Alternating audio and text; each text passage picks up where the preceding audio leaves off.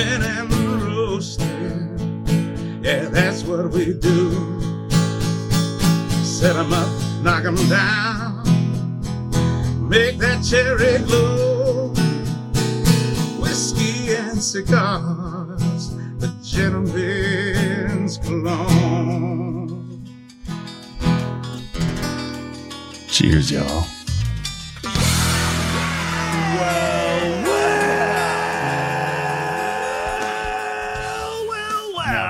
Sounds like a party about to happen, ladies and gentlemen. Welcome, ladies and gentlemen, to this fine radio program, podcast, and video extravaganza known internationally Hi, Mom. as the world famous Smoking and Toasting. Welcome, my friends, to uh, our show where we talk about craft beer, fine spirits, and hand rolled cigars. Love those things. Today's show is number 362.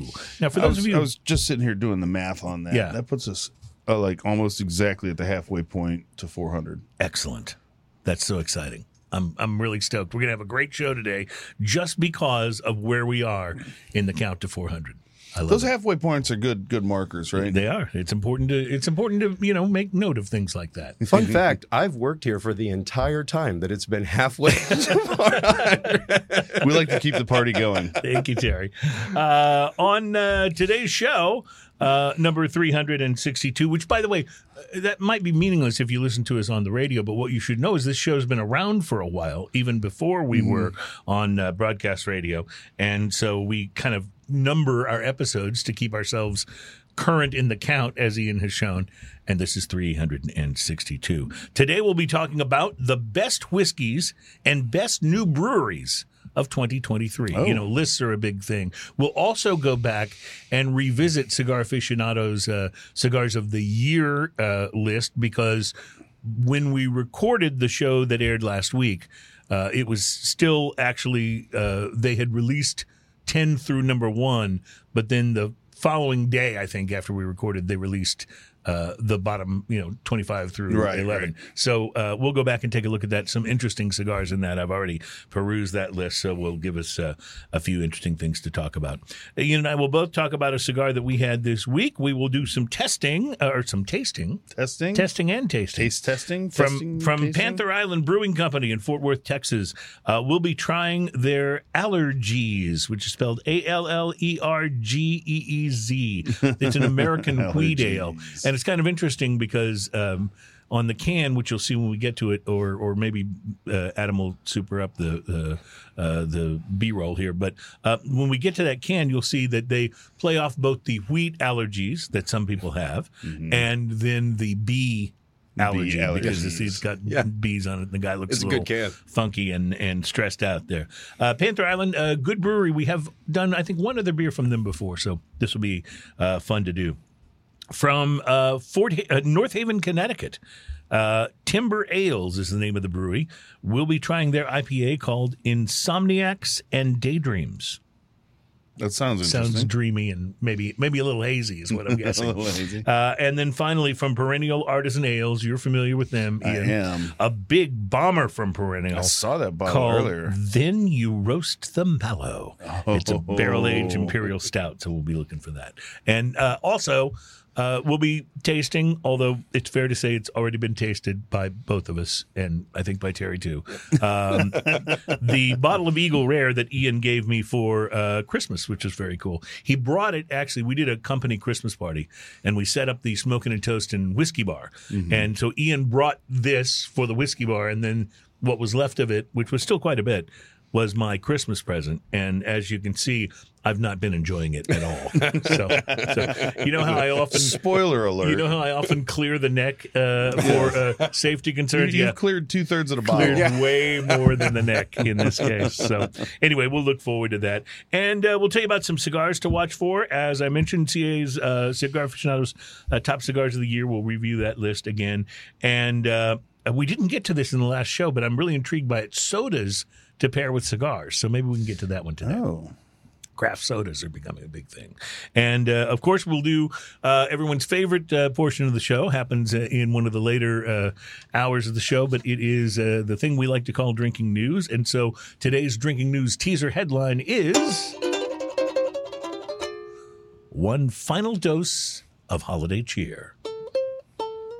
So we'll have that to look forward to. And as we often do in our first segment here, uh, we have a mystery beverage. However, today I'm dubbing it more than just a mystery beverage. Today we will be tasting the mystery beverage of sadness. Oh no. The mystery beverage of sadness. Yes. It's very yellow. Yes, it is very, uh, Deep very urine yellow colored. Uh, yes, it is. That makes it so appetizing. and it's about this size a cup too that you leave the specimen in when you that's right. when you go to the doctor's office. and they Is that- you did say you were running to the restroom at the same time you said I you were pouring this. I'm going to the restroom and I'll bring back the mystery beverage. Uh, so, well, I do have to hide the can or Yeah. bottle in in uh, some cases, uh, so that you don't know what the mystery beverage is that you're drinking. But I You see you guys this? are You know it. Yeah, I hate to admit that I know this, but this smells a little bit like um, uh, uh, Orange Jubilee MD 2020. not a not a huge endorsement there. but it does have an orange, I don't, There's an Yeah, orangey fruity. Thing going on. yeah, maybe And if- apple. even even on the nose, there's a little fakeness to it. Mm-hmm.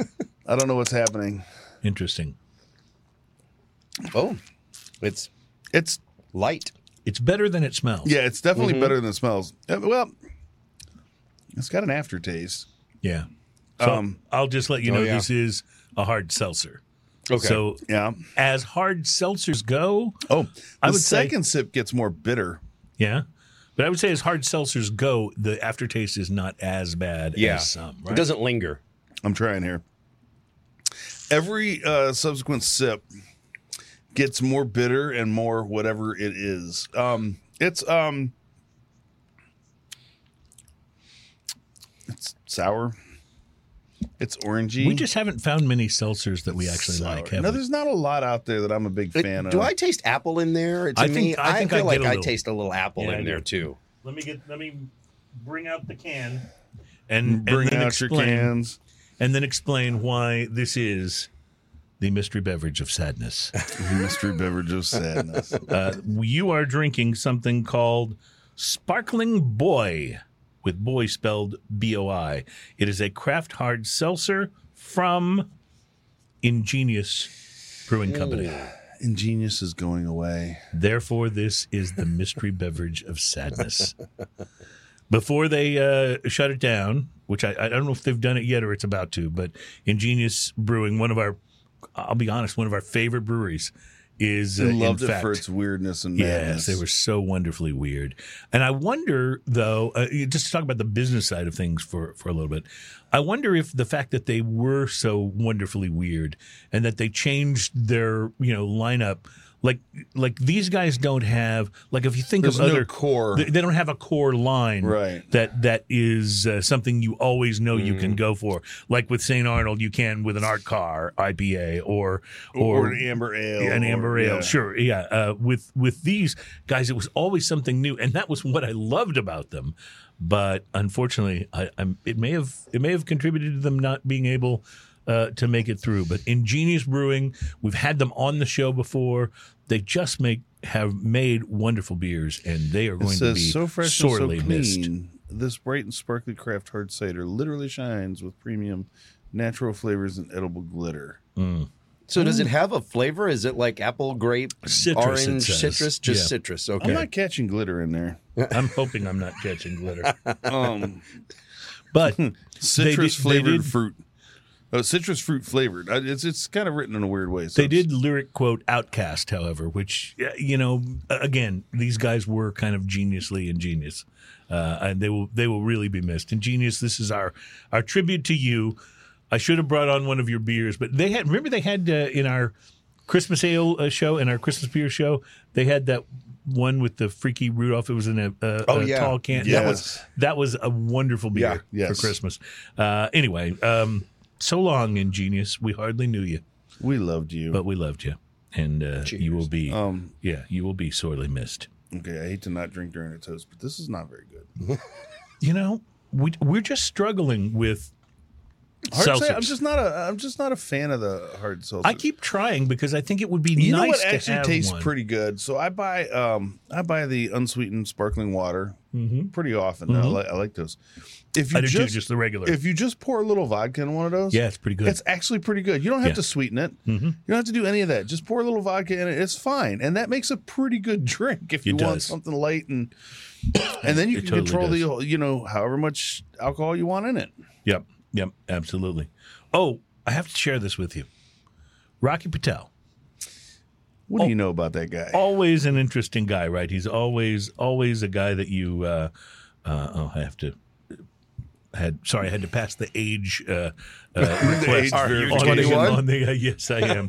um, so so interesting to me. Rocky Patel cigars have I like now that you been have to be there just to get news. Yeah, Sorry, yeah. go ahead. Rocky Patel cigars have now been smoked at the South Pole. That Oh. is awesome. Yeah, and now I see be- a picture there. Who's Yeah. standing there? Uh, it's not Rocky, uh, but but it is an interesting looking dude, and he is in Antarctica. And I'll just show this photo. You can find yeah. this. You can find this photo at cigarjournal.com, but there is the photo of the dude. That's- at, you know, in in fairness, I did exaggerate a little bit. He's not actually at the South Pole, but he is in Antarctica In Antarctica. and smoking Rocky Th- Patel. dude, cigars. Close that's- enough. That is close that enough point, for yeah. me, my Yeah, friend. and apparently uh, Rocky Patel cigars have also already been smoked uh, near the North Pole.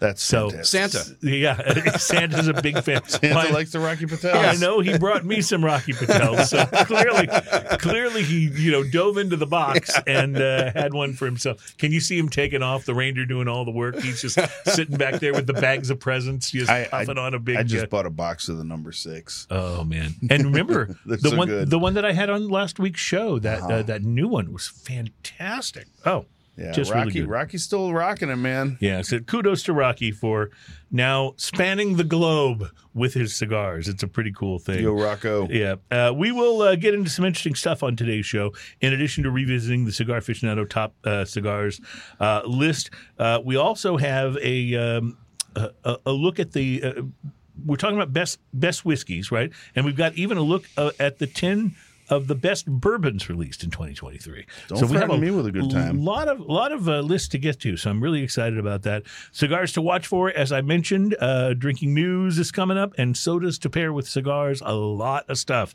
going on in today's show. So I hope you will be uh, liquored up and looking forward to it. I, I'm I'm down. Like, I'm, I'm on it, man. Right. And by the way, thanks. Ian brought our, our show beer. We we often do show beers just you know to kind of set the palate up because we figure we may not get enough to drink during the show. You gotta lube so the we wheels gotta, a little bit. we got to start a little bit. And Ian brought me one of these very very fine. we don't start our Allstat pills. tastings until at least the second or third. Right, and that's a long time to go without To a drink. wait. Yeah, yeah, or with just a hard seltzer. I start getting a, a condition called drangry. That's where like there's Drangry. there's, there's nothing there's nothing in my left hand to keep it open. It starts to ball into a fist. Yeah, and that's not good. You don't you don't want to have a fist on the show. It's not. We're not that aggressive type of show. Get off my lawn. exactly. so we will. Uh, Uh, yeah. As I said, lots to look forward to. Uh, and uh, but thank you for uh, greasing the wheels, as it And, were. and You're thank you for my gillies. I, Yeah, I got so I gillies. brought, I brought a few different things that I had uh, left Uh-huh. over from my New Year's party, and uh, I have a Hill Country Bach from Real Ale, which is fantastic.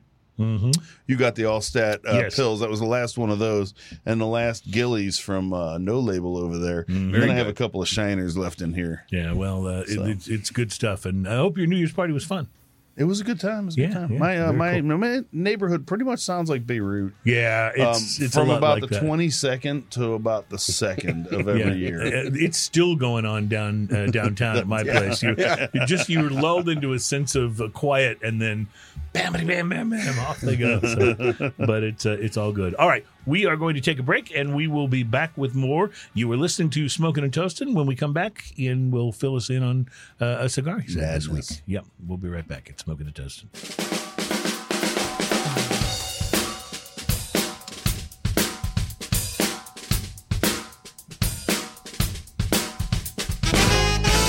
Welcome back. It's Smoking and Toasting. Our show is all about craft beer, fine spirits, and hand rolled cigars. and that awesome guitar tune you just heard. Yeah, well, the, it, yeah, okay. I'll just, I'll just, let, I'll just let it go. I'll just let it go. Uh, thanks for uh, hanging out with us today. Ian uh, is, of course, a fan of the uh, rolled uh, hand rolled cigar, and I believe you may have one to tell, talk to us about from this week, I right? do. Today I picked up an Alec Bradley double broadleaf. Ooh, double broadleaf. So that's going to be a little. Uh, Double broadleaf. Little- this was a have a very robust, to it. Yeah. very robust cigar. Yeah. uh, and, and and at that it was a robusto at five by fifty. a uh, robust robusto. a robust robusto. The binder. Uh, I put the uh, colon in the wrong spot when I put it in there, so it says bind uh, colon R. Um, the wrapper is Honduras. The binder is Honduras and Nicaragua. The filler is Honduras and Nicaragua. The appearance on this espresso brown wrapper, some veins, leathery and oily to the touch. Alec Bradley experimental series band. So they have this experimental series that yeah, they're doing. which this is, very of cool. those, Yeah. uh, and then a secondary uh, band that says double broadleaf. Uh, the prelight sniff on this barnyard and earth fermented hay. Uh, the prelight draw. I used a punch. It had a little bit of a tight draw. Um, dark fruit, creamy, sweet, and woody and tangy leather going on. Just just before I even lit it. The uh, initial light on this, I got the sweet Nic- Nicaraguan uh, pepper hug right off the bat. right, it's a, it's a variation on the Nicaraguan pepper blast. Yeah, I got you. The uh, leathery, um, leathery, earthy, sweet, and creamy retrohale is spicy and woody. The first third of the cigar comes in spicy and sweet, leather and earth, all backed by a cedar uh, fount- fountain. I think my autocorrect got me on that one. Foundation is what I meant to say. Oh, yeah. But a cedar fountain does sound very interesting, Cedar. doesn't it? Yeah. The cedar just shoots cedar in the It's air. a fountain of cedar. we actually so like here in Texas, we kind of have that already. The we, cedar we pollen. do. And, and when I was younger, I. I had like a respiratory allergy to cedar. Yes. So when the cedar fountains would go off, I would be like all stopped up. It was a dense, rich day. smoke, uh, hints of mocha and coffee. Retrohale is sweet and cedar, solid ash, uneven burn.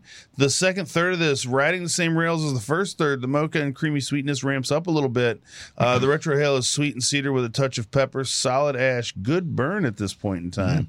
The last third of the cigar, dark fruit and cedar kind of pull forward while the sweet coffee and mocha uh, compete for attention. Uh, right behind it, leather and spices are consistent underneath. The retrohale, uh, sweet coffee and cedar with a bit of spice, solid ash, good burn. This cigar cost me nine dollars and eighty five cents. That is a premium cigar It right there, certainly my friend, yes. and it had premium deliciousness. I give it a solid five. You're getting Solid exactly what you're five, paying yeah. for So all the- day long with this Alec Bradley. I will be buying more. I love the flavors in this. The uh, price to quality scale, since we're in a new year, we should uh, remind people that it's a one to 10 scale, but at five, it means you got exactly what you paid for. So it means the cigar was worth every penny. If you rate it higher than that, it means you wouldn't have been upset if it even been a little more. You still would have felt still you got your money's happy, worth. Yeah. And if it rates under a five, it could still be a good cigar, but maybe Maybe a little it didn't overpriced, quite yeah. deliver at the price that it was at.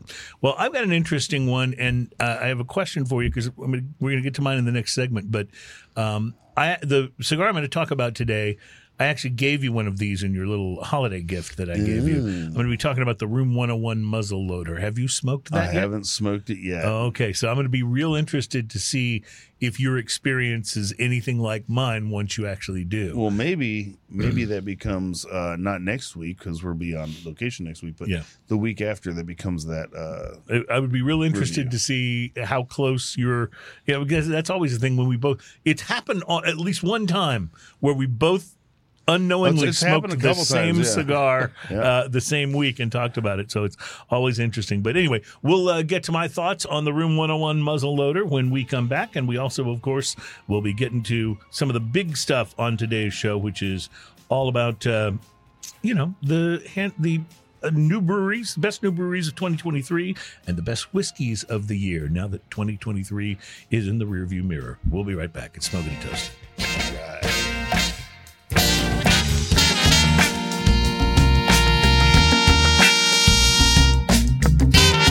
Back. It's Smoking and Toasting. Our show's all about craft beer, fine spirits, and hand rolled cigars. Things that I can occasionally talk Ian into partaking of. Yeah, which, well, is, a, which no. is a good thing. have Yeah. to twist my arm a little Yeah. bit.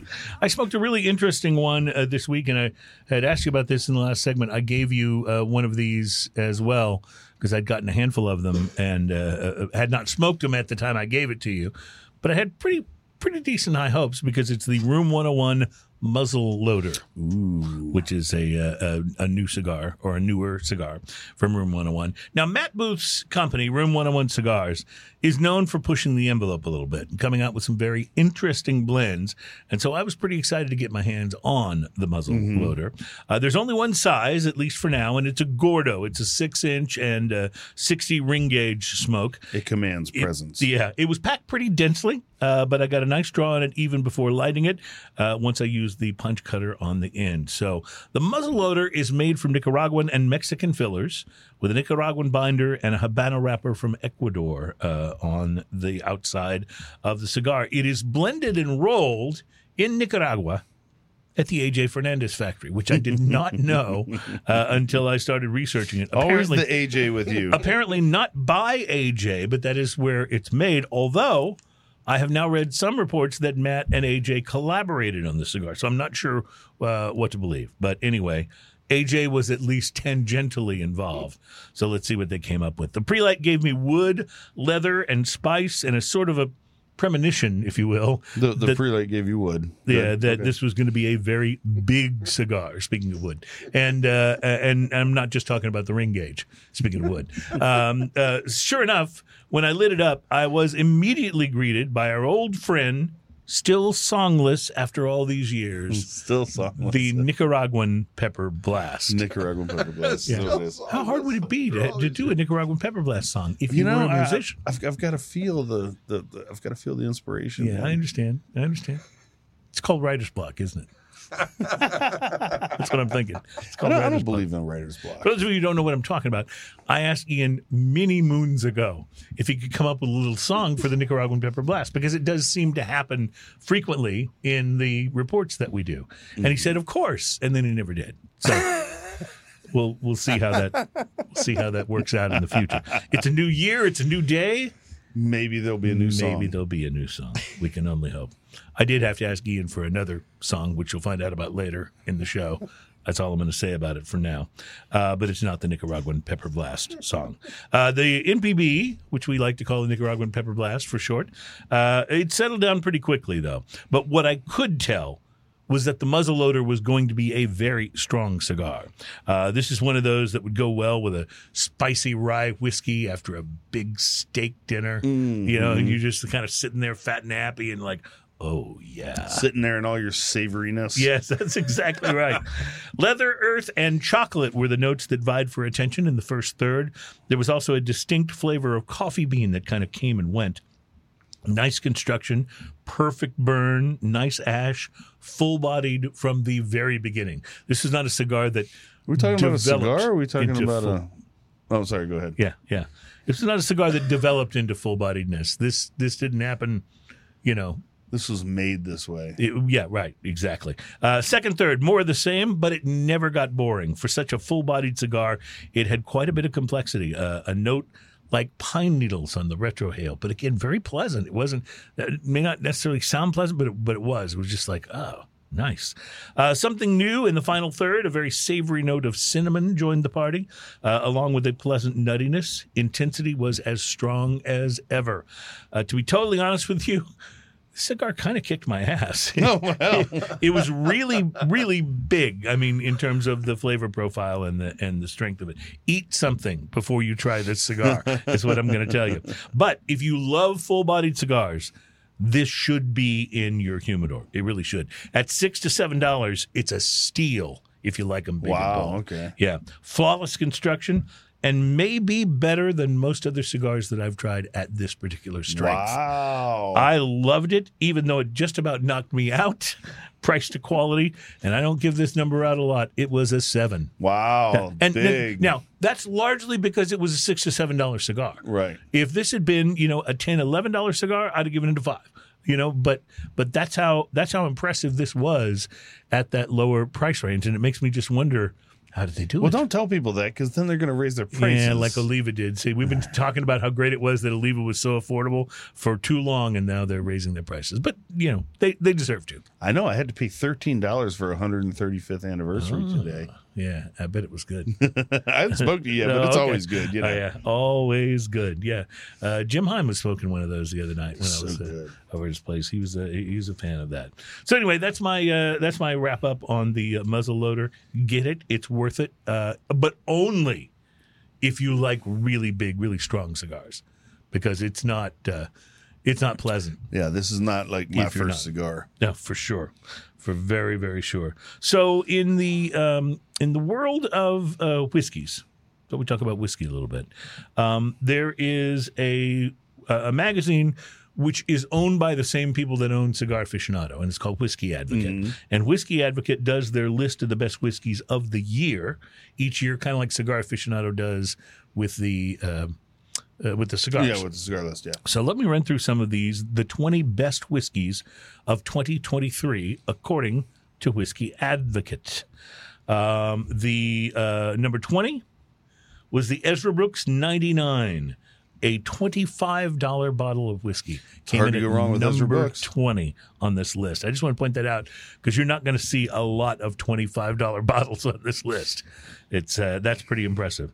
At 19, uh, Fuji from Japan, score of 92, and it uh, retails for $70. That's a that's a big discrepancy in price right there. Yeah, uh, for sure. At 18, the Teeling Wonders of Wood Second Edition Virgin Portuguese Oak, a $100 bottle of whiskey. I may have to try that. I love the Teeling. Uh, yeah. Uh, double oak. And this is the Wonders of Wood uh, series from those guys where they try a lot of different woods and different uh, different things. And this is Virgin Portuguese Oak is the barrel that this was rested in. Uh, so $100. It is from Ireland, of course, and it scored a 93 in their uh, in their ratings. Uh, at number 17, Crown Royal Noble Collection. Crown Royal Noble Collection. I should have read it that way. Uh, Barley Edition. It's an $80 bottle. It scored a 93 as well. Are you a little surprised to find a Crown Royal on A this little bit, but I haven't seen that either. That might be something to be interesting enough to to make me go. I'm gonna have to try it. Yeah, at eighty-five dollars, it's forty-five uh, percent, and it's uh, it looks pretty interesting. And and I have not bought a Crown Royal product in years.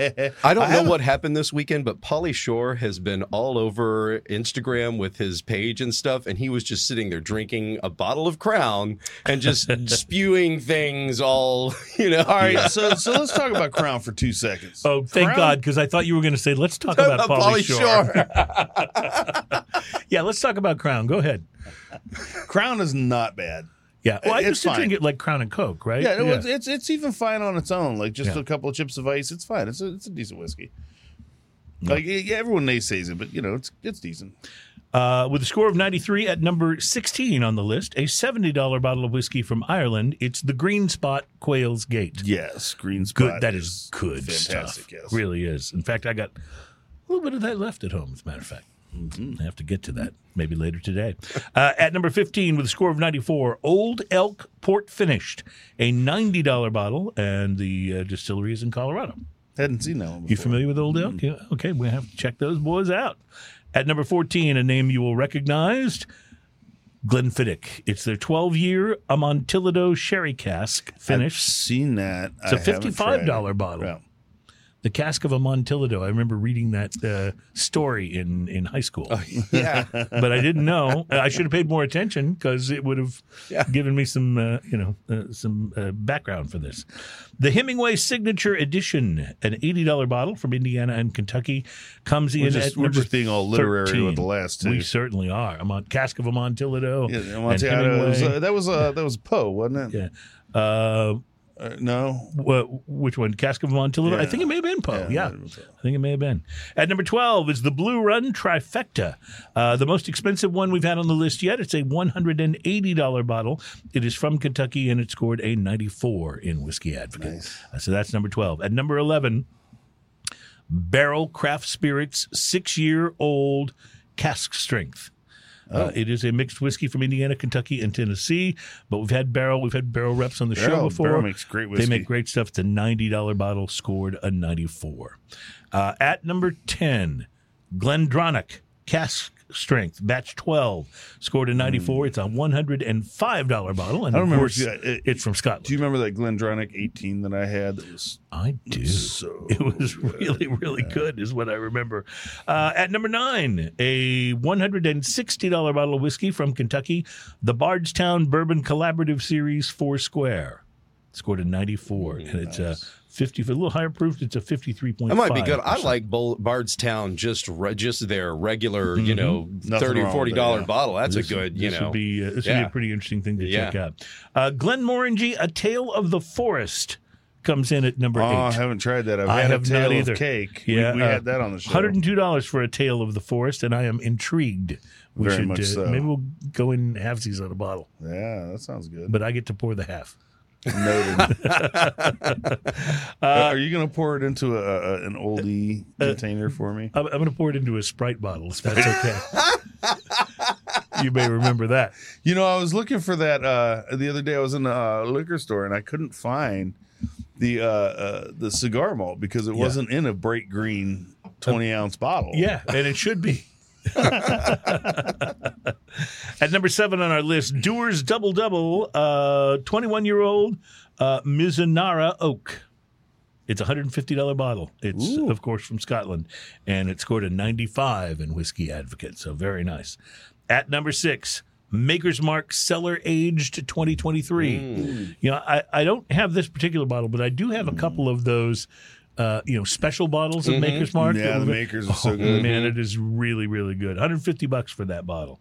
At number five, Wild Turkey Masters Keep Voyage. Oh, Masters keep is so good. $275 bottle, most expensive one yet on the Hmm. list. Uh, it scored a 95. Um, uh, Wild Turkey, of course, from Kentucky. But yeah, Do the not sleep on wild turkey. Everything they Masters make is Keep great. Voyage. Yeah. Uh, I have to admit, I have this next one. I was gifted a bottle of it this year. Mm-hmm. It's the Little Book Chapter 7 in retrospect. Somebody likes you. Yeah, it's a hundred fifty dollar bottle. Uh, it's from Kentucky. It's number four, the little book in this list. Number three, I'm not at all familiar with this whiskey. The Westland Garryana, number eight. I don't know anything about that. It's from Washington State. It's a one hundred and fifty dollar bottle, and it looks really interesting. And I'm gonna have to see if I can find that. That that sounds really really good. Uh, Highland Park Cask Strength batch number four is number two on the list. It's a one hundred dollar bottle, Scotland. Highland Park, always good. Yeah. And number one for 2023, according to Whiskey Advocate, the Glenglassaugh Sand, Sanded. That's easy for you to say. I didn't say any of it right, I think. Glenglassaugh Sandend. It is a $70 bottle from Scotland. And they ranked it a 95 and ranked it number one on Number the one. Whiskey Advocate list. I'm gonna have to. I will go look for that. Like I, now, I, I wonder if the same thing happens to, you know, things that score number one on this list as does in the cigar world with the cigar aficionado just list. where it's disappears from all really shelves. hard to find. Yeah, uh, but I wouldn't mind trying the. Uh, I'm actually very curious about the Westland Garryana, Mm-hmm. uh, $150 bottle from Washington. There's several of these I'm curious about, but anyway, that's that's the uh, that's the list from uh, Whiskey Advocate, and they do know a thing or two about uh, about whiskey. You would at least suppose, right? They are advocates of whiskey, apparently. They, they advocate it. they do advocate for it, which is uh, uh, kind of important.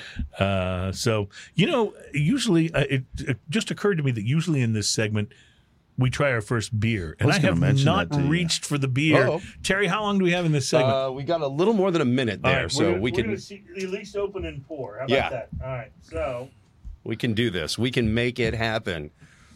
We're making beer happen. from Panther Island Brewing Company, this is Allergeez, an American wheat ale. it is. See, it's a funny. It's a funny can. It's a, it's a funny can. The Panther the Island from kinda from he Yeah. just Fort looked Worth, at it and Yeah. started laughing. Dude looks miserable but happy Yeah. at the same time. yeah, I like exactly. So this is a 5.7% uh, uh, ale. And uh, what we'll do is we'll start sipping it before we uh, go to break, and then we'll come back and tell you a little bit about what we think when the uh, break is over. Because that's, after all, drinking is what we do on this show. Yeah. And when we're on location, we also smoke. But drinking we do every time. So that's a that's a pretty cool thing. While Ian's pouring, and I love that We are no sound, matter the way. what Yeah. fifty percent there. Yeah. yeah. Oh man, I love this on the nose already. I do get honey, and I do get, you can almost tell that it's a wheat ale. Yeah. Maybe maybe only because I knew that already, but uh, uh mm. No, it's got a little bit of a weedy nose. Mm. Very interesting. So the sort of strong wheat taste, Ooh. it's there, but it's kind of counterbalanced by honey. I was going to say, I really taste the honey. Yeah. I really taste the honey in there. All right, we'll talk more about this and drink more of it when we uh, come back after the break. You are watching and listening to Smoking and Toasting, all about craft beer, fine spirits, and hand rolled cigars. Love and those we will be right back.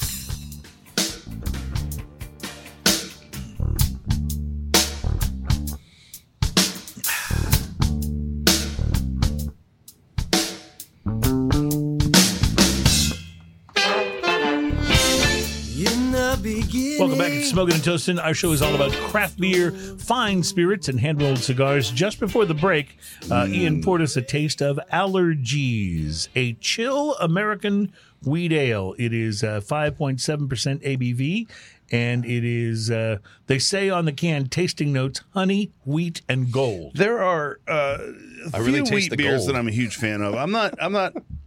I don't hate on wheat beers at all, but uh, I just don't find myself reaching for them. Mm-hmm. Um, but this is particularly fun. Yeah, it is. Um, this is this is somewhere between like uh, uh, uh, Spindletap's Honey Hole, which is a little Mm-hmm. more of an ESB, but has that honey, but this has that weedy character to it Right. that It, it really is is very different. one of the better combinations of wheat beer and honey that I think I've I've tried. It's uh, it, it, the I, I will admit, as much as I like the dude on the can, it's a little off putting. Like that that I don't know that I would look at that and go, I'm going to try a six pack of this, but uh, but you should get It's, over. it's kind of funny. over- Apparently, they won gold in 2020 for something written very small.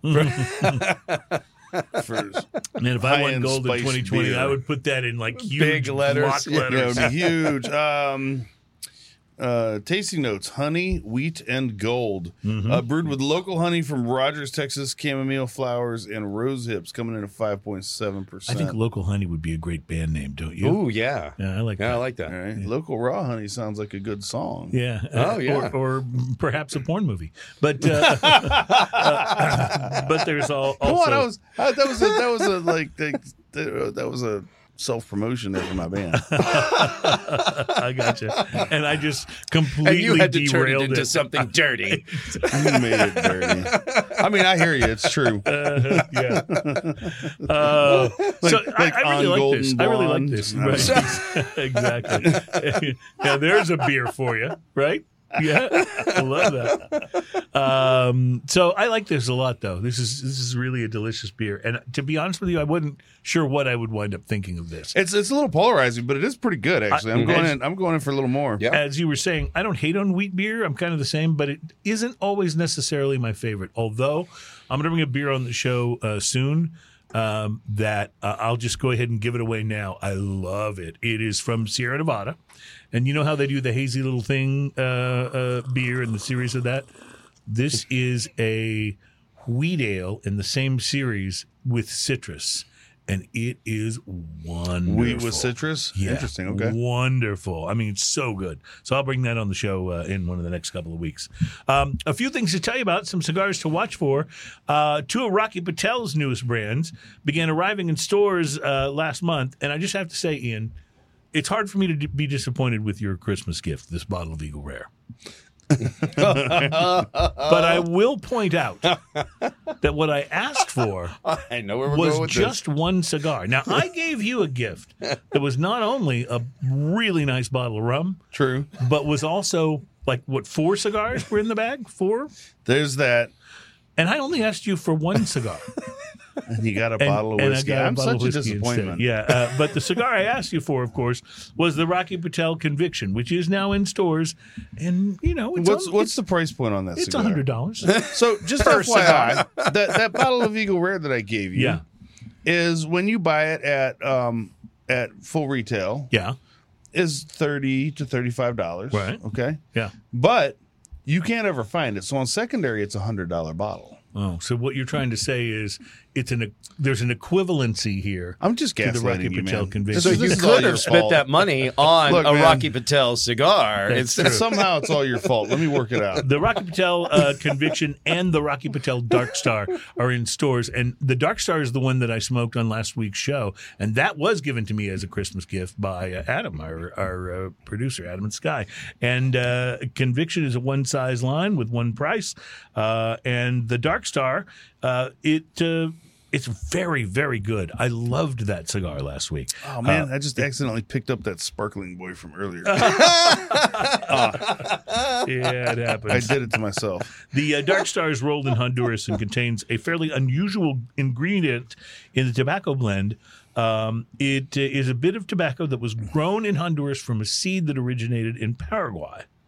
The Paraguayan seed is uh, that leaf is one part of the filler blend, which also includes tobacco uh, from the Jamastran Valley of Honduras and the Jalapa region of Nicaragua. The binder is Mexican San Andres. All of that combined for a really wonderful cigar, and I have to go get some more of those. That, is- Yeah. that was just. I haven't tried that one yet. I'm gonna have to get out there and get it. wonderful. Uh, the uh, Dark Star, by the way, uh, price is around 1050 1150 1250 depending on what size you have. So it's a premium. But boy, was it worth it. And uh, I will be looking forward to more of those. Uh, all right, we're going to take a break and we will be back. Still more to come in the second hour, including drinking news and uh, some Eagle Rare, which I'm psyched about.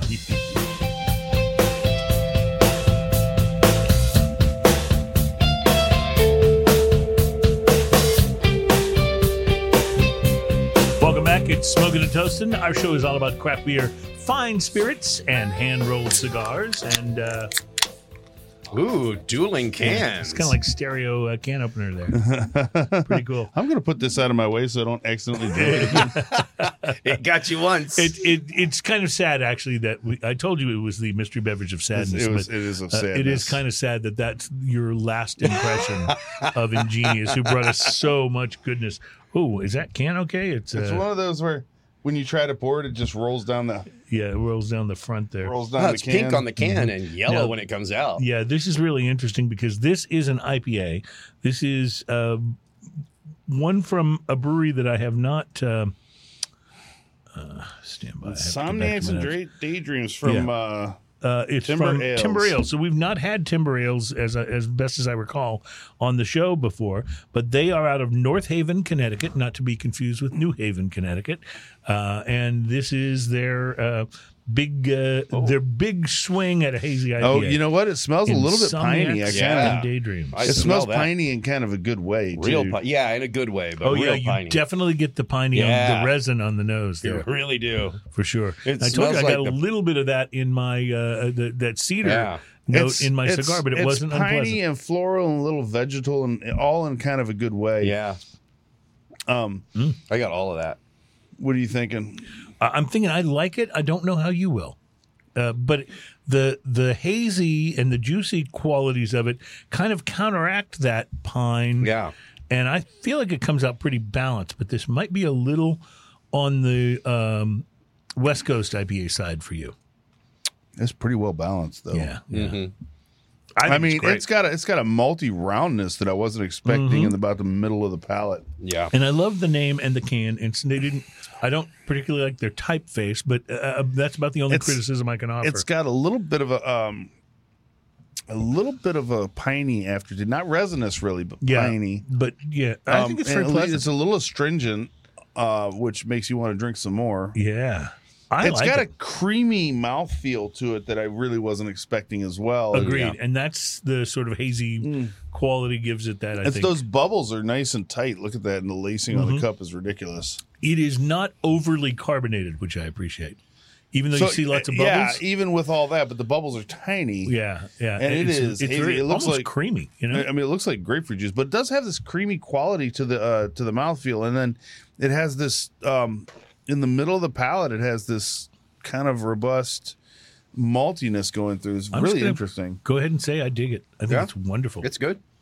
This is one of those. Unlike the very first drink we had today, the more I drink this, the more I like it. Yeah, you're, Um, you're absolutely right. It does kind of grow on you as you go. Whereas the first sip of the first thing today was the opposite. It was better than the last sip. So Timber Ales out of North Haven, Connecticut. I bet Don't know anything about them. I bet this poured straight out of their uh, tap. Yeah. Oh man, I bet how it's pretty that be? impressive. This It is, is, it's uh, pretty good. I like this. It's dry hopped with uh, Citra and Nelson hops, and uh, they did a wonderful job. I think.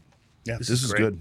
I'm gonna, this is I'm gonna beer. give it two thumbs up with a twist. I mean, I know this doesn't even seem like it seems. It seems pioneer than what you'd think I like, but it's so well balanced. I'm digging it. I'm kind of Yeah. digging it. Um, Yeah. So uh, I guess I guess I just have to say, these guys are one to watch now. I, I want to I want to have more from this uh, from this brewery. Uh, so we're we're seeing I've seen a few articles uh, crop up and uh, even a couple of television reports. I saw a really bad TV report on one of the business news channels. I don't remember if it was CNBC, but one of the business where they uh, talked about the fact that beer sales were down in 2023, and the uh, the hosts were just absolutely vapid. I mean, they just they could not have been more clueless. You They can, did Have You have can a, see the sunlight in their eyes through the hole in the yeah, back of their they head. did have a guy on that seemed to know a bit about the beer industry and, and what was going on. Uh, but it's just interesting because the narrative right now is that beer sales are down, uh, that a big part of it's all Bud Light's fault for their, you know, getting boycotted. Uh, but what they what they really failed to talk about is that one of the reasons that it wasn't a great year for craft breweries is because there were just too many of them. The when it when everything was expanding, I don't know. It's hard to think about too much of a good thing, right? But Right. when everything was expanding, the craft breweries really, uh, too many of them cropped up. They weren't all going to survive. This is the natural process, but it doesn't mean that enthusiasm for craft beer is waning. It means just you know ingenious. I'm so sad to see them go, maybe there were you know too many that cropped up around that time. You know they they couldn't just all be supported. Also, Well- do you think that if Budweiser was seeing a dip in sales, that the people just are like, "Oh, you know what? I'm just not going to drink beer anymore." I mean, I There's a- feel like that's not the But thing. there's also even this. even Kid Rock, who did the video of himself shooting a case of Bud Light, yeah, was photographed like a week later at a bar with a Bud Light in his Yeah, hand. and even- or going to Miller gonna or tell anything. me how to live. He had a he had a song with a band um, called Monster Truck, and that was the chorus. he actually had a band called Monster Truck. so yeah, their feature it was it was it was uh, uh, Kid Rock featuring Monster Truck, and every time the chorus comes up, it's just nobody gonna tell me how to live. well, I, and and the uh, band is Monster Truck, and they're from Canada. It's Well, there you go. there's a great there's a great video out the there whole called bunch called, that's called Why This that. Song Sucks. Yeah. And trust me, it's a really long video, but it's worth every uh, minute of it. yeah. Wa- Watch that video.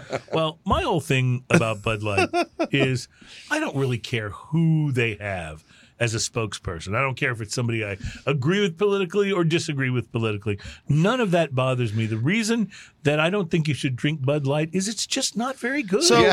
so there's a So couple. you're talking more about, options. You're talking about there's too many options, uh, even in the craft beer, because the explosion of craft beer, uh, like it's it's it's exploded and then and then and shrunk down and exploded there's again. and it keeps- always a reset. It's, there's doing you know? this. There's doing this flux thing, and and like as ingenious would let us like just the, the example of ingenious is that you don't like good beer is not the only thing that makes it. right. I mean, not only would ingenious tell us that because their beer is brilliant, you know, mm-hmm. their sparkling seltzer not so good, but uh, their beer is brilliant, uh, and they they're not making it. However.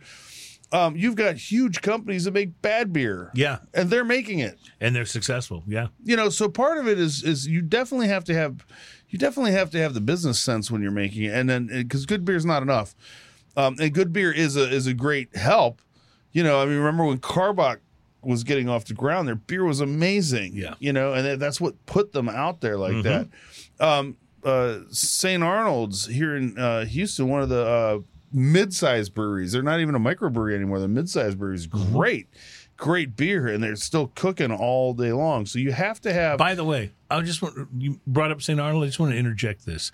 We've had it on the show before, but I have developed over the holidays a new appreciation for their Banger IPA. Banger IPA is double, good. and it's wonderful. I like Banger better than I like almost every other IPA. I they agree. make. It has kind of become my favorite St. Arnold beer now. And I loved their juicy IPA. That was that was kind of my favorite. And uh, now I'm just Banger's all about good. the banger. It's real good. Uh, and so, like, uh, so it's not enough to just have good beer. It's not enough to have a good, solid core line. You also have to have some business sense and everything else. you have to know And- marketing. and, that's a hard thing. Like when you consider, there's a lot of people who can do a thing, Mm-hmm. but there's not a lot of people who can do all of those things. Right. And most craft beer uh, breweries are still fairly small. They don't have large staffs. Right. St. Arnold has a little bit larger staff. They've been here for a while. They you know, they've grown to the point where they can support that. But a lot of craft breweries or craft distilleries are just a handful of people working there. And so maybe that the For real. brewmaster or the master distiller has to be the marketing person as well. And so that's that's what happens uh, in some of those situations. But you know what, Ian? It reminds me of the cigar boom of the 90s. Yeah. The cigar boom came out. Cigars got hugely popular. People who had never mm. smoked them before got involved in smoking them. And then eventually, after a couple of years, the boom kind of died out. But what it left in its wake were a number of people who had tried cigars and thought, I really, really like them and I'm gonna this is something I'm gonna continue to do. And it left behind a market that was much larger, even once it kind of, you know, compacted, much larger and and gave us much more choice than before. And that's what I see happening in craft beer. Yeah. It got huge. It was the thing of the moment. Everybody opened a craft brewery. They're not all going to survive, but guess what? When the dust settles, there's going to be a lot more amazing options for craft beer lovers than there were before. Well, and there's a difference too. Like if you go, if you talk about um, the the macro brews, Bud Mm-hmm. Light, Miller Lite, those those companies, Coors Light, all those. Like if if you like McDonald's and McDonald's is the only fast food you eat, that's what you do. That's fine. Mm-hmm. But you know, for those of us who like like I don't buy the same beer every time I go to the store. No. I just don't. I buy sometimes I buy this like there's a few go tos that I have, Mm-hmm. Uh, but it's very rare that you find the exact same beer in my fridge at any given time because I like different flavor. And even even within a night of I'm going to hang out and have a couple cigars at my house, I might have three or four different beers. I want different Right. stuff. But that in itself creates a problem for the craft breweries. It does 100 percent because now if- I'm not buying right six six packs from this if, person. if you become a fan of, let's say, a particular line of cars or trucks, and you have a tendency to always want one of those when you're buying your next car Mm-hmm. or your next truck, uh, you create some brand loyalty. I kind of have a tendency to buy the same brand of uh, cheese. There's brands of cheese I like. I, Mm-hmm. I, I buy those on a regular basis. But with craft beer, you're always trying something different. You're mixing it up, and that has to be a challenge. You know, But I would say when I go shop, one of the things that I generally do is I'll always grab a standby. So there are certain companies that when I see a new beer or I Mm-hmm. see something by them, sometimes I'm in the mood. Founders is one. Like sure. Founders There's a new founders. I buy it sight unseen. yeah, one hundred percent, and then Founders gets a lot of my money because the dirty bastard. I mean, because And by the way, just for those who don't understand, he didn't just you know Uh, swear just at them. He, that's the name of one of that's their the beers. name of their Scotch ale, and Yeah. it's amazing. Yeah, it is. Uh, and so that's their one that I'll reach all-day for. But IPA is one of the best session IPAs ever made. Uh, uh, so other ones that I reach for, Eureka Heights has Buckle Bunny. That's one that I reach for all the time. Mm-hmm. Fantastic. Like there's there's certain ones that I definitely like repeat buy, but Mm-hmm. I always uh, you know I just want to try new stuff. And even even out of that, I might I might go in there and buy the Dirty Bastard and the Buckle Bunny and the uh, the the the Hill Country Bock from Real Ale, which I've been loving a lot, and Shiner. I still buy Shiner. You know. Well, interestingly, uh, you know, talking about Ingenious, which was one of our favorite breweries, and we are very sad that they're going away. But if you think about what these guys did, they tried to cater to that, what you just talked about, Yeah. about there always being something different. What I think may have been one of their um, struggles was not coming up with something that would become one of your go-tos. Right. Because because think about it. How many more six packs have you bought in your lifetime of Shiner Bock, one of your kind of go-tos, than you've bought of anything you've ever bought from Ingenious. You would Even have to if- Right. always buy ingenious Right. different ones every time. And then, And yeah, so then there, that would therein work. lies the trouble. Like, like, like, this bands have this all the time, right? Mm-hmm. So you put out a couple albums, and people get used to your sound, and you want to do something a little different, or you take a little Right, step wanna and grow you're a little going to grow. like, you're going yeah. to go in a different direction, and everyone's like, "Oh, they sold out," or "Oh, they Yeah. got weird." You know, and it's just just just means that they went in a direction that maybe you weren't prepared for them to take. Well, you know, Okay, so we are we are uh, almost out of time in this segment, but what you just mentioned about bands makes me float a question to you. Which is more brilliant? Fleetwood Mac Rumors or Fleetwood Mac Tusk? The Ah. double album that is so eccentric that followed Rumors, the biggest album they've ever done. For you personally, for me personally, I you know I'm going to be honest with you on that. I, rumors, Oh, interesting. rumors go. is so good. I would have to Yeah. agree, And it's but cohesive. Boy, do I love Tusk! It's Yes. so weird. Agree, Yeah, but so rumors weird. is cohesive and how angry it is too. All right, well, like it's brutal. It's brutally wonderful, Yeah. is what it is. Uh, let's uh, take a break and we'll be right back. It's Smoking and Toasting. Oh, drinking news is rapidly approaching, my friends.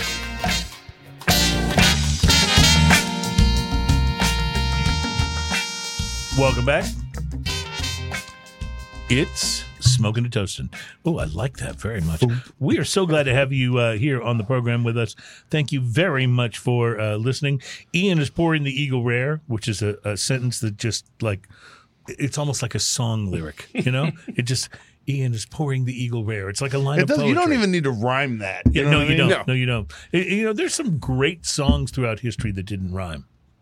And and I'll just point out, by the way, uh, not necessarily Um, not necessarily I'm saying great songs, but Lionel Richie made an entire career out of massive chart hit songs that did not did rhyme. not rhyme. You're right. Now Not that a you mention single it, one of 'em. they do not rhyme. Hey, I want to point out that the uh, that the Scorpions Yeah. could make words rhyme just because of the German accent Oh, Yeah, that was that was that don't rhyme.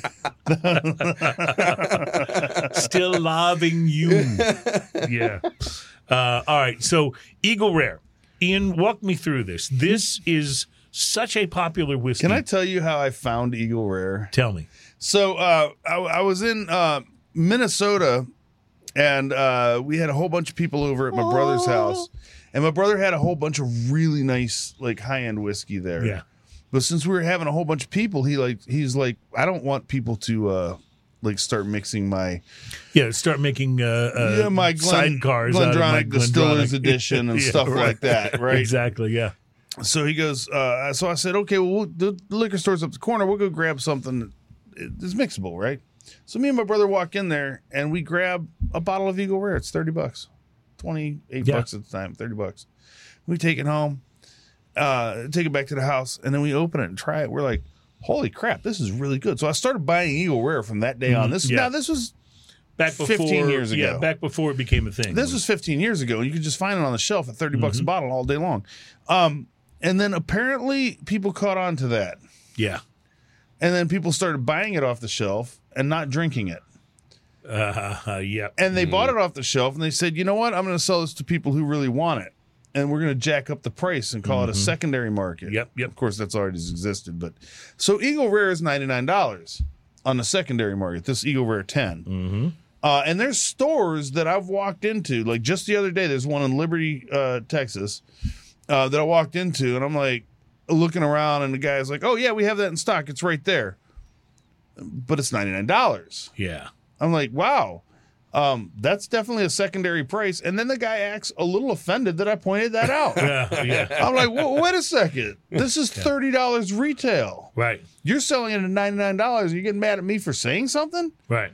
Anyway, bottom line is awkward moments. Eagle Rare is a badass whiskey. Um, really, this is one of my absolute favorite whiskeys. I'm not kidding. and at And its I've had price some point, amazing whiskeys that were much more expensive. yeah, at its price point, it's one of the best you- out there. I would say to you that if this was on the shelf for a hundred dollars, I wouldn't necessarily say it's overpriced.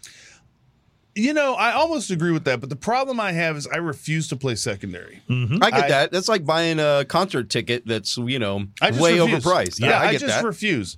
So Yeah. when I find this and I find it at retail, I buy it every time, Mm-hmm. and they usually limit it to one. Then that's fine. I'll buy it every time. Yeah, it's really wonderful. But I refuse to play the secondary market because that's encouraging it. so talk flavors real quick on this. What are you Oh, getting? Bubble gum. Bubble Yeah, big time knew bubble that gum. bubble Yeah. all Bubble day gum. long. And this Cinnamon, may sound weird although- to some of you. Some of you people who don't drink, uh, uh like the the the nice upper end of whiskey. If you're just doing shots of Jack, you're not going to get this kind of thing. But this has cinnamon and bubble gum all day long. Yeah. This is an Cinnamon and maple? bomb.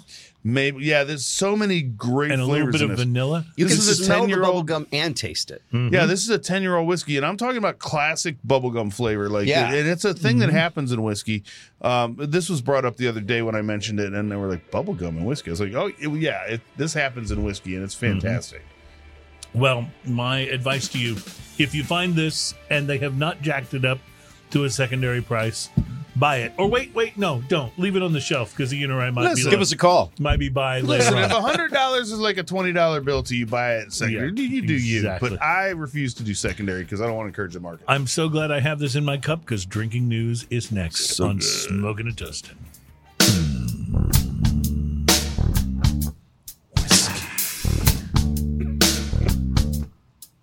Eagle. So good. Welcome back. It's Smoking and Toasting. Our program is all about craft beer, fine spirits, and hand rolled cigars. And I just have to say one more time, how this is honestly one of my favorite whiskeys. It's so this good. is so incredibly good, and it's just so it's so easy to drink, and it's so pleasant on the palate. And wow, if uh, if more whiskey was like this, that would be a good thing. That's all I'm saying. Yeah, well, there's a lot of great whiskeys out there, though. There Uh, are yes. you know instead of instead of spending the money on secondary man there's a lot of great whiskeys that are shoot 20 to 20 to 40 dollars a bottle you can buy you know what? so many great We're going to get to some more lists of that in the shows to come of the really, really interesting and good whiskeys that are lesser price that are under thirty dollars. well, one day we're going to talk about like my favorite whiskeys that are under that price and i'm going to lie about every single one because i don't want anybody else to know so they don't so they don't sell out and get allocated You don't want that quality house to turn like- into a uh, fifty dollar bo- House is bottle. a, is a $10 bottle and it's way better than you would think You'll be like, my favorite whiskey, inexpensive, old number seven. Old Crow. that stuff was so bad. It really was. Ladies and gentlemen, we are so thrilled to be here in a new year, our second show since the holidays. It's time for drinking news. Drinking news, drinking news. Now it's time for drinking news, Now it's time for drinking news. A Florida man with one arm said he had a gator for a pet. When asked about his absent arm, he said, uh, I had to take my gator to the vet. Drinking news, drinking news. Now it's time for drinking news. Cheers, y'all. I love that I never know which voice you're going to Yeah. use on that. That's I've so got a fun. small collection, and uh, I need to add more to it. Rowdy fact- Yates on that one, y'all. In fact, I, I had this idea. I'll have to tell you about this. You know, I live downtown, so occasionally you run into, you know, if you're walking around downtown, you run into like a homeless person who's asking you for money. And I thought what I need to do, because I almost never carry cash, so I almost have to tell, usually almost always have to tell them no. But I should keep like a couple of five dollar bills in my pocket, right? And when they come up and ask me for money, I'll go, okay, yeah, I'll give you five bucks, but I need you to do something for me. I need you you, to say I had to take my gator. That would be amazing. So that's my New Year's resolution is to start doing that. that would be fantastic. And I'm sure they would do it. Like five Oh, yeah. bucks, sure. Why not? Yeah. If you're homeless, five bucks to just say something into Yeah. the phone. Sure. It takes Sure. seconds. Yeah. Remember that guy that got off that was homeless and he was fa- had that wonderful voice and became famous Oh yeah, because became of that. like a famous singer or whatever. he yeah. was yeah he was like he was like had this radio voice. They made him an announcer somewhere. That's awesome. That's absolutely awesome. Well, back to drinking news. In only our second show since the holidays, here at Drinking News, we find ourselves still feeling a little bit festive. We had much to be thankful I'm for. definitely in festive. Yeah. well, there's that. We had much to be thankful for this Christmas. We were surrounded by family and friends. We exchanged gifts and ate and drank delicious food and wonderful beverages. We got to experience the love and joy that were a part of the season. And perhaps most of all, we didn't do any of that in Florida. But the holidays were a little different for one Florida man. Florida man. You picked up on that cue a little late, but that's that's okay. It was still good. I was doing that thing, you know, when, when the newscasters have the thing in their ear and they're on location, mm-hmm. and they always have to take an extra second. Like, mm-hmm. okay, Yeah. so yes, we're here on location. There's this long pregnant pause, and then they're like, "That's right, Ian." Uh, the- That's what I was doing. I certainly wasn't slow on the uptake. well, the holidays were a little different for one Florida man. Florida man. Satellite time improved on that one a little Yeah. bit. Uh, this Florida man, who you could definitely say experienced a Christmas miracle gone wrong. Miracle is apparently the name of a Florida woman. Florida woman. All right, we've totally made up for the latency now. That's, that's good.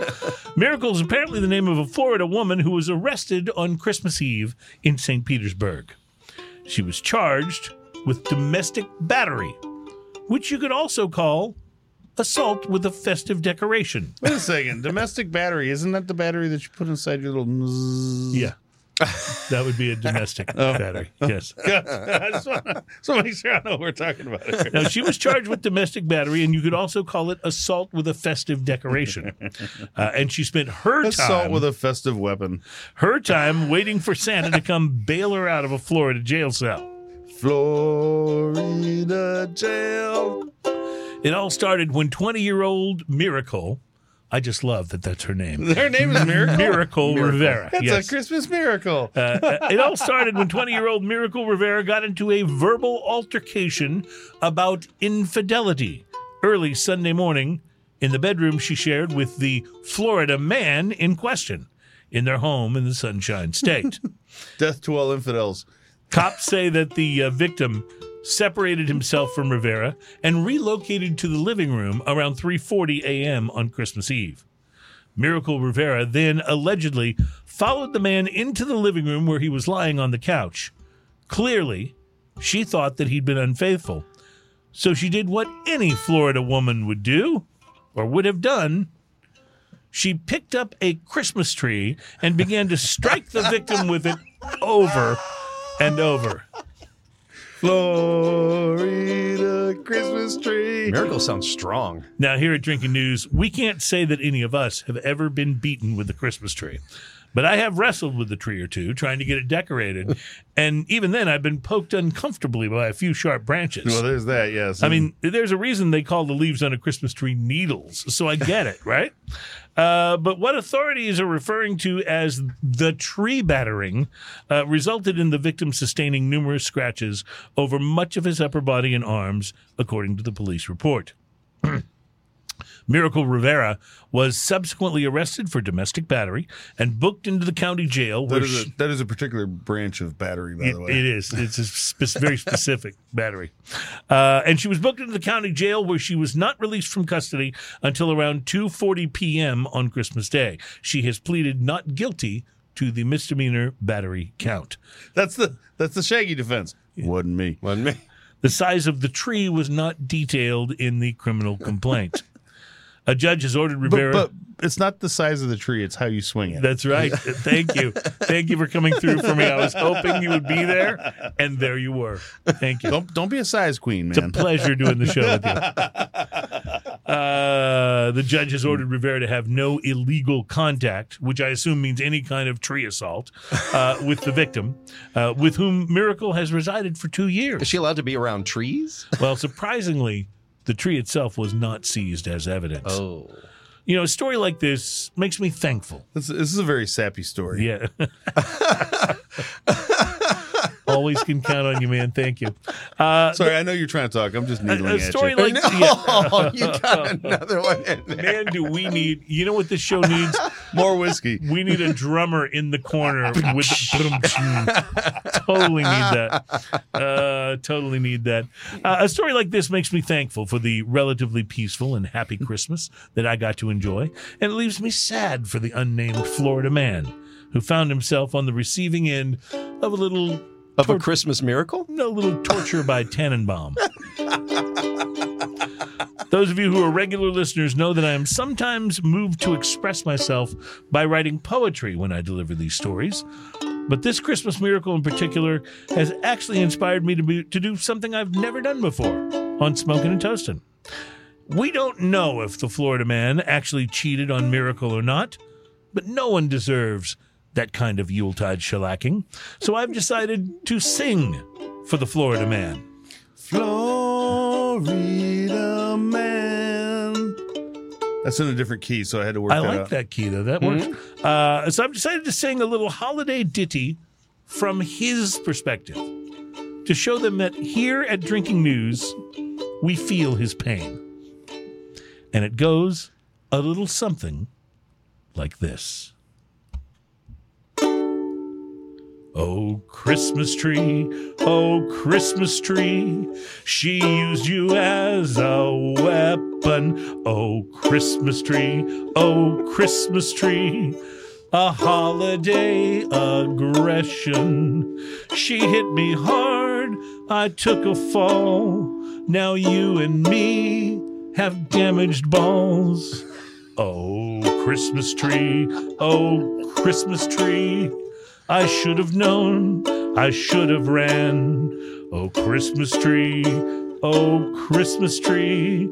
But I am just a Florida man.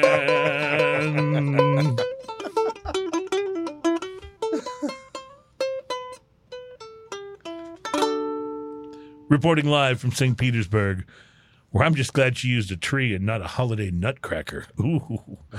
Uh, my name is Cruz, and that is your. Drinking news, drinking news. That's our time for drinking news. Cheers, y'all. So I have to admit that song didn't sound as bad as I was expecting it. That was to. good. You, yeah, you really pulled that off. That was good. Yeah. Nice, man. I love that her name is Miracle Oh, yeah. because all I can think of is that there was one time in her life when she was born and her mother goes, Ay, mija, you're my little miracle. So I'm going to call you Miracle. Yeah, what a and now that's what her mother You're gonna is. grow up to make us so proud. Yeah, exactly. When you assault your baby daddy with a Christmas tree. my little miracle. Oh man, this is uh, this is one of those wonderful things. Before see what- Daddy left, he said you can use anything as a weapon. Yeah. uh, let me bring you a few of these while we still have a moment left. Can in you this segment. bring me Yes. one of those? Uh, I can bring you one of these. Yes. I got that as a gift, you know. We're a very generous benefactor. Even though he didn't get me the cigar I want, I loved the whiskey. I just have to say. uh, the best new breweries of 2023, according to hopculture.com. Uh, so they start with, and I don't know if we'll have heard of any of these, but they start with uh, Nashville, Tennessee's Fait La Force Brewing, and Fate is spelled uh, F A I T, like fait accompli. Oh, okay. Uh, but Fait La Force Brewing in Nashville, Tennessee, uh, it made the list. Brujos Brewing in Portland, Oregon. Brujos is B R U J O S. I think it's brew juice. Brujuice? Am I not saying that I right? I think so, yeah. Brew, brew juice makes more sense because it's brew I think juice. it's brew juice. Yeah. J O U S juice, juice, juice. Beetlejuice. From Tinley Yeah. Park, Illinois. yeah, say it three times. From Tinley Park, Illinois, Flipside Brewing. Uh, from San Francisco, California, Enterprise Brewing. I have heard of Enterprise. Not sure if I've had any of their beers, but I have Rented heard their of cars for sure. Insight Sellers from Copenhagen, Denmark. Uh, so I'm not familiar with them. From Oakland, California, Dokkaebier. D O K K A E B I E R. And then I believe they spell it out in Korean, but I'm not 100% sure. But very interesting. You're not going to try and spell that yourself in Korean? Goal Brewing with a period after the word goal, which is all caps, and a period after the word brewing. I can only assume these are fans of what our friends across the pond refer to as football. Uh, from Football. from Austin, Texas, Fast Friends Brewing, uh, Fast Friends Beer Company. been there. No, well, you and I have been to a lot of the Austin that beer picture companies. makes it look awesome. Though. I know. I'm kind of liking it. Shred Beer Company out of Rocklin, California, makes the list, It goes way too fast. and Brulahan from or- Oakland Park, Florida, makes the list as well. Brulahan. Some of the beers in these uh, in the photos in this article, which you can find by the way at hopculture.com. Some of the beers in this article, the photos are making me really thirsty. really thirsty. Tenma Beer Project in Oakland, California, made the list. And then honorable mention went to Elsewhere Brewing, Atlanta, Georgia, Reuben's Brews New Fremont Avenue Tap Room, Taylor Beer Company, and Graham Artisan Ales. Uh, so lots of uh, lots of cool stuff on this list. Go to Hop Culture, which is a pretty cool website to be on anyway, Yeah. and and check it out because I think you may find some places that you can put on your bucket list for an opportunity to. Uh, Um, we haven't tried a beer this segment. oh, you're so right. And this is amazing. You're falling behind on our, our beer trying, our beer All right. tryouts. and we may have to We actually got time. do most of the. We have we have time. We All have right. uh, well, yeah, we have a minute and a half. Yeah, Uh, yeah, Look uh, at this crazy. I can drink this me is- some beer in a minute. And a yeah, half. exactly. This is already like ready for me to pull. Mm-hmm. I usually have to cut this away. So this is a uh, a big bomber uh, from uh, Prairie Artisan Artisan. I can say Artisanal, that's easy for you to say. artisanal ales. God bless you. Thank you. Prairie, I don't have a bottle opener handy. Prairie Artisan Ales. It's called Then You Roast the Mallow. So I might. Can you grab us one, Terry? Thank you for uh, for doing that. Thank you for hey, that. We're, we're on. It's like kind of like we're on autopilot now. right. The plane could go down at any moment. I mean, Uh-huh. I, I reached into my cooler and pulled out. Well, you don't want to know what that is. Yeah. no, I certainly don't. I just saw enough of it to know that I saw enough of it, uh, and that's uh, that's where we are. So this is a uh, a, a Prairie Artisan Ales uh, brew called Then You Roast the Mallow. Oh, it is a perennial artisan ales, not prairie. Why did I say Prairie? I get I get those Because two. it looks like prairie, I get those bigger. two confused because Prairie Artisan Ales is also a wonderful uh, brewery. That makes all kinds of crazy stuff. But this is giant- perennial. So we're going to taste this as we go to the break, and we will tell you about it when we come back and uh, wrap up the show. It's Smoking and Toasting. This is a good looking bottle, too. Mm-hmm. Oh, my. Then you toast the mallow. Wait till you nose this. You're harshing my mallow, man. Yeah, we'll be right back. It's Smoking and Toasting.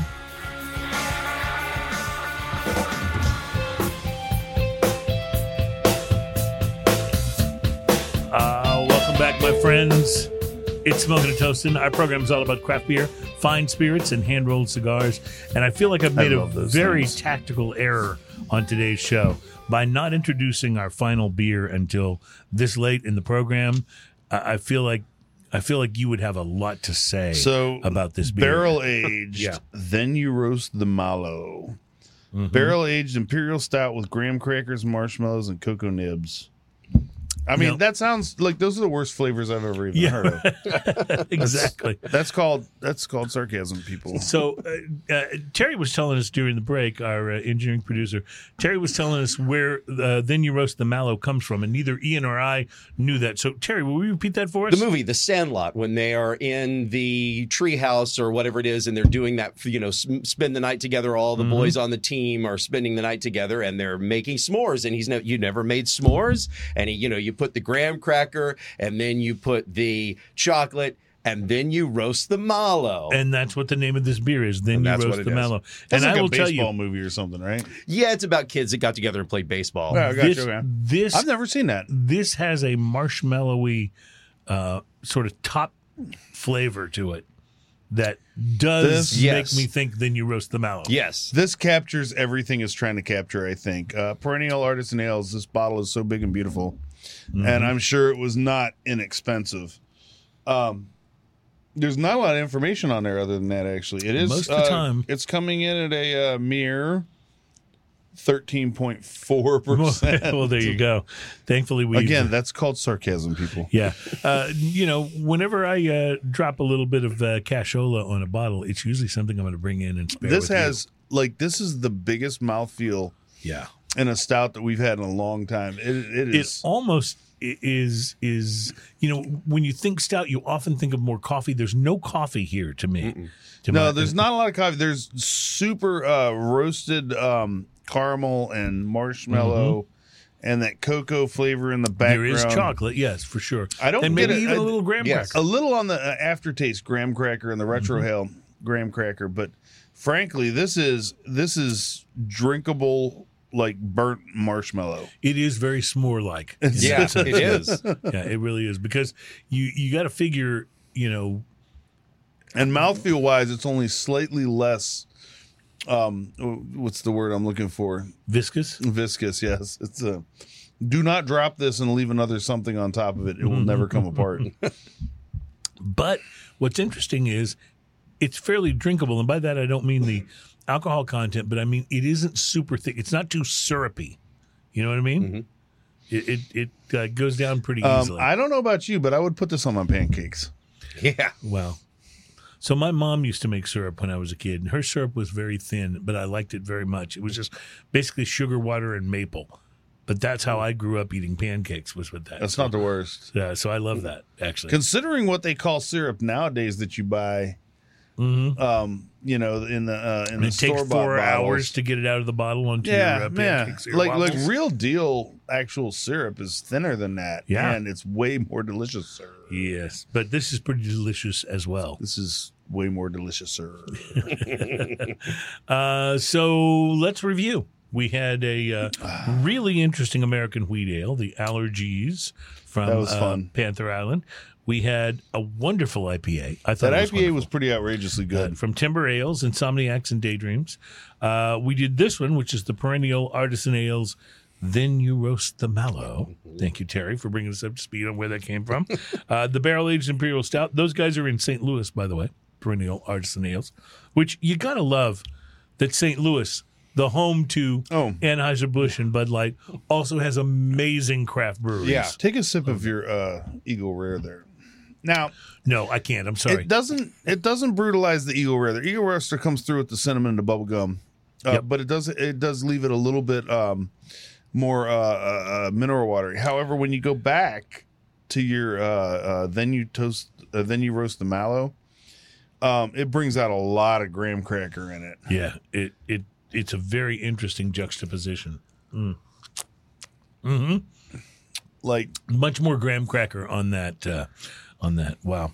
Well ian this is really delicious. I'm glad we got a chance to go over this and uh, enjoy these things together want to remind too. everyone that next week's show we will be on location we're going to be at El, north of north of Houston, Yeah. El Cuerpo. El Cuerpo Roto in Old Town Spring. And for those of you that don't speak Spanish, I will let you know that El Cuerpo Roto is Spanish for the Cuerpo Roto. Correct. Yeah. Correct. Correct. All right, Wonderful. So, Now so I know. um, now that we've cleared that up, what is El Cuerpo Roto? No idea.